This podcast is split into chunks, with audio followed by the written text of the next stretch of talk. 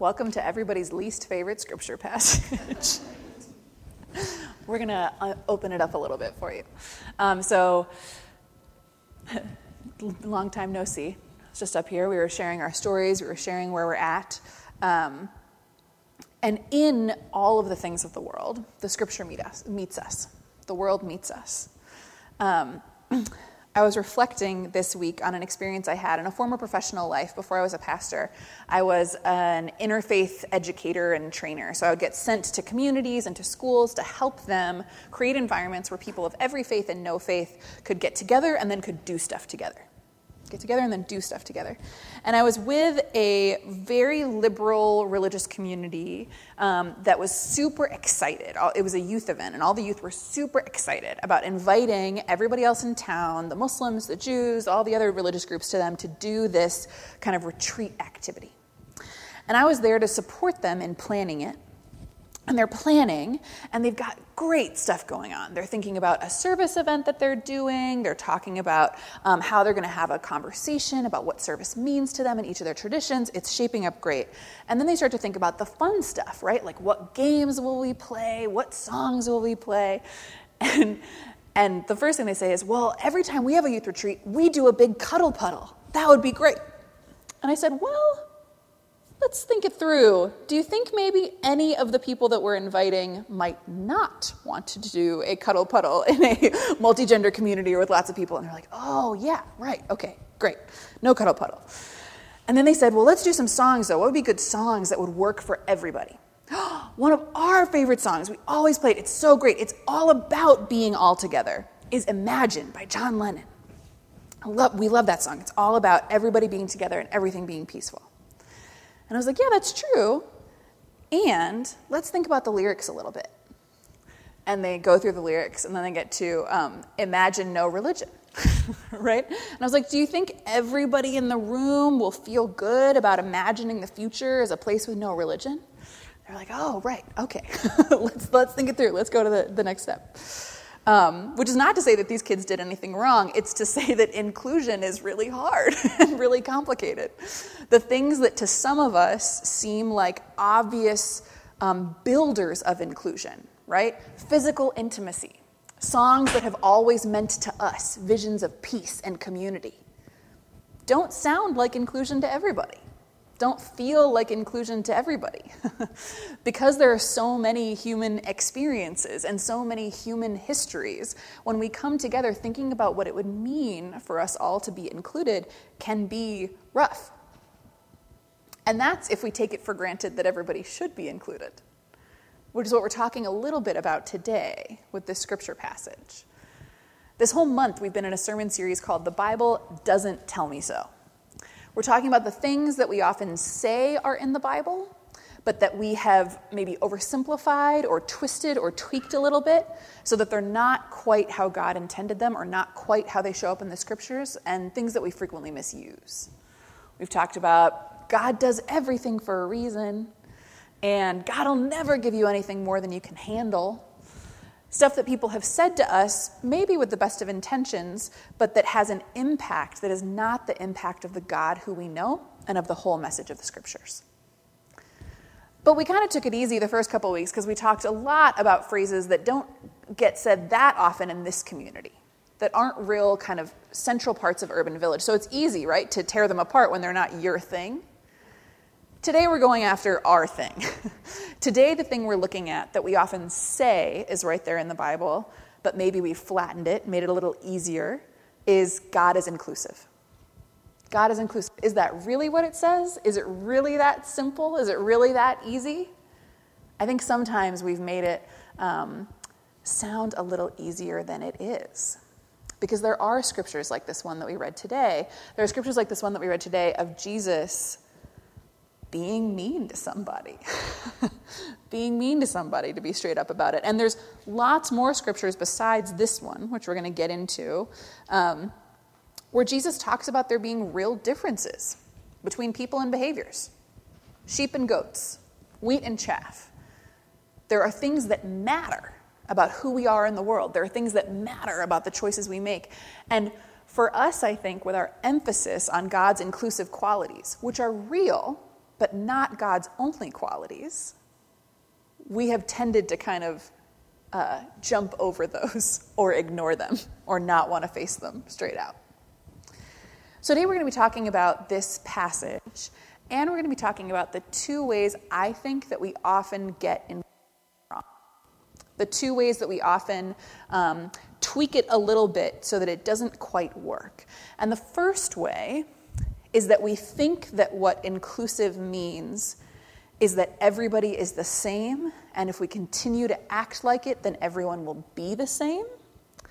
And the second way is that we think that inclusive means we come as we are, and then we stay that way. And then we stay that way. But I think that inclusive means something different. I think, A, to be truly inclusive, sometimes you need to pick specific communities. You need to emphasize, not pick, but um, emphasize the experiences of certain communities. And I think that coming as you are doesn't mean staying that way. I think that an inclusive community in God often actually encourages us to change in direct response to what we find there.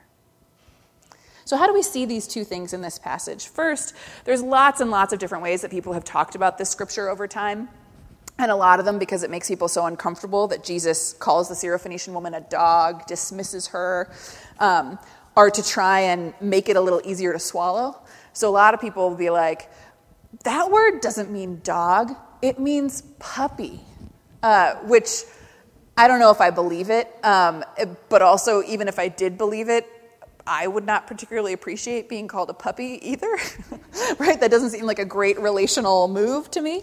Um, and the other thing that people will say about this passage is that Jesus is having a teaching moment. He's purposefully treating the woman this way in front of all of the disciples and the people who are watching them because he wants to teach them that that's not how you treat someone just because they're of a different ethnic community or city than you're in. And that one I actually do find more convincing. It like matches the rest of the scriptures a little more. But I still don't think it means we can write this off because he still says stuff to her that's not okay.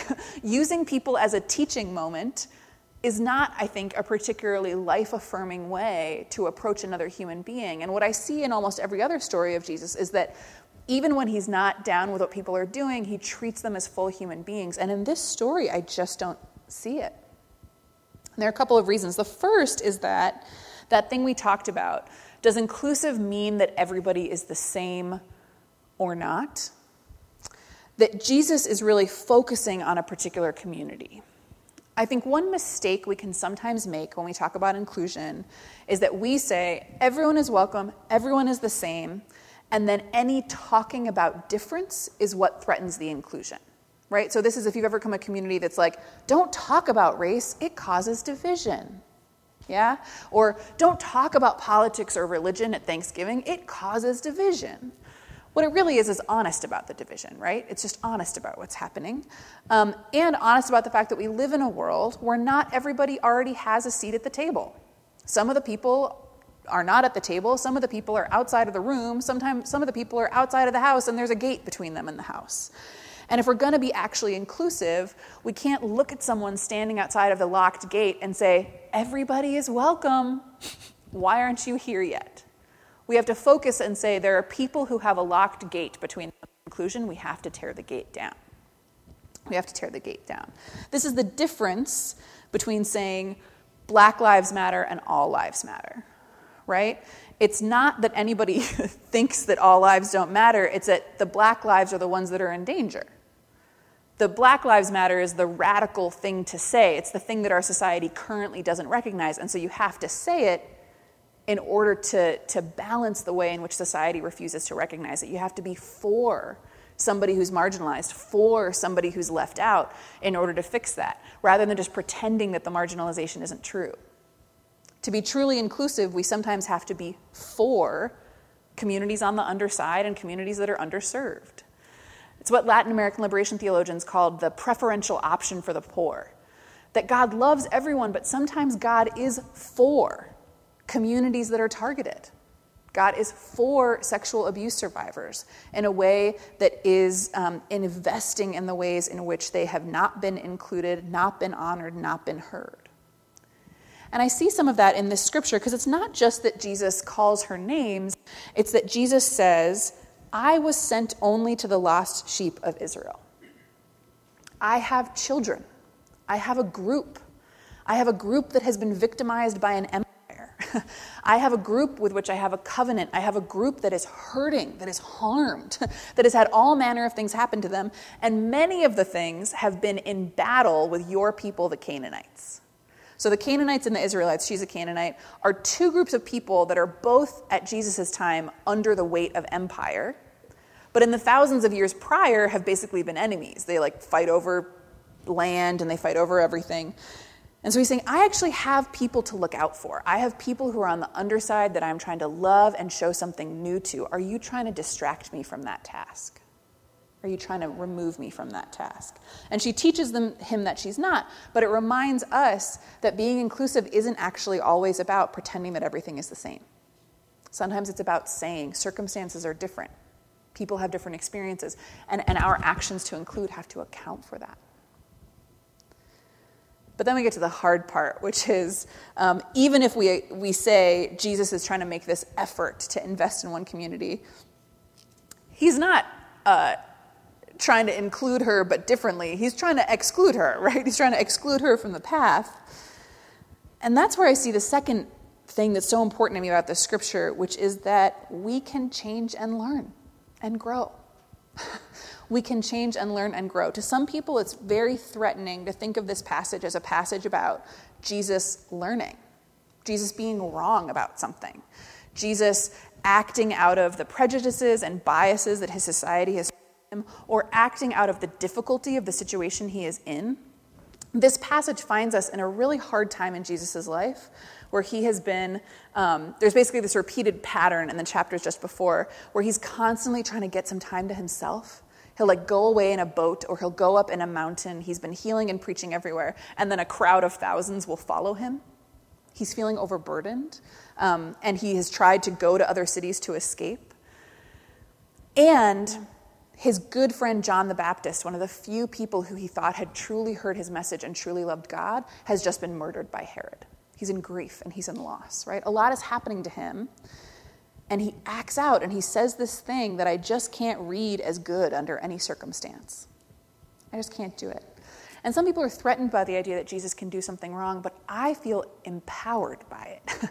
I feel transformed by it. Because to me, this story isn't just about Jesus doing something wrong, it's about him immediately recognizing it and then doing something different, and that being an okay way to behave in the world. Jesus does what repent literally means, which is he turns around. He's acting one way towards the woman. He's saying, Get out of here. I can't give you anything. And she continues to challenge him and stay in it and not let him talk about her that way. And he turns around and he says, Yeah, all right, you're right. Healing for you. You're a part of this thing that I'm doing. And that turns it from really my least favorite scripture into my favorite scripture. Because if there is one thing that I do all the time as a Christian, it is screw up and harm people and do things that I would not um, wish that I would do.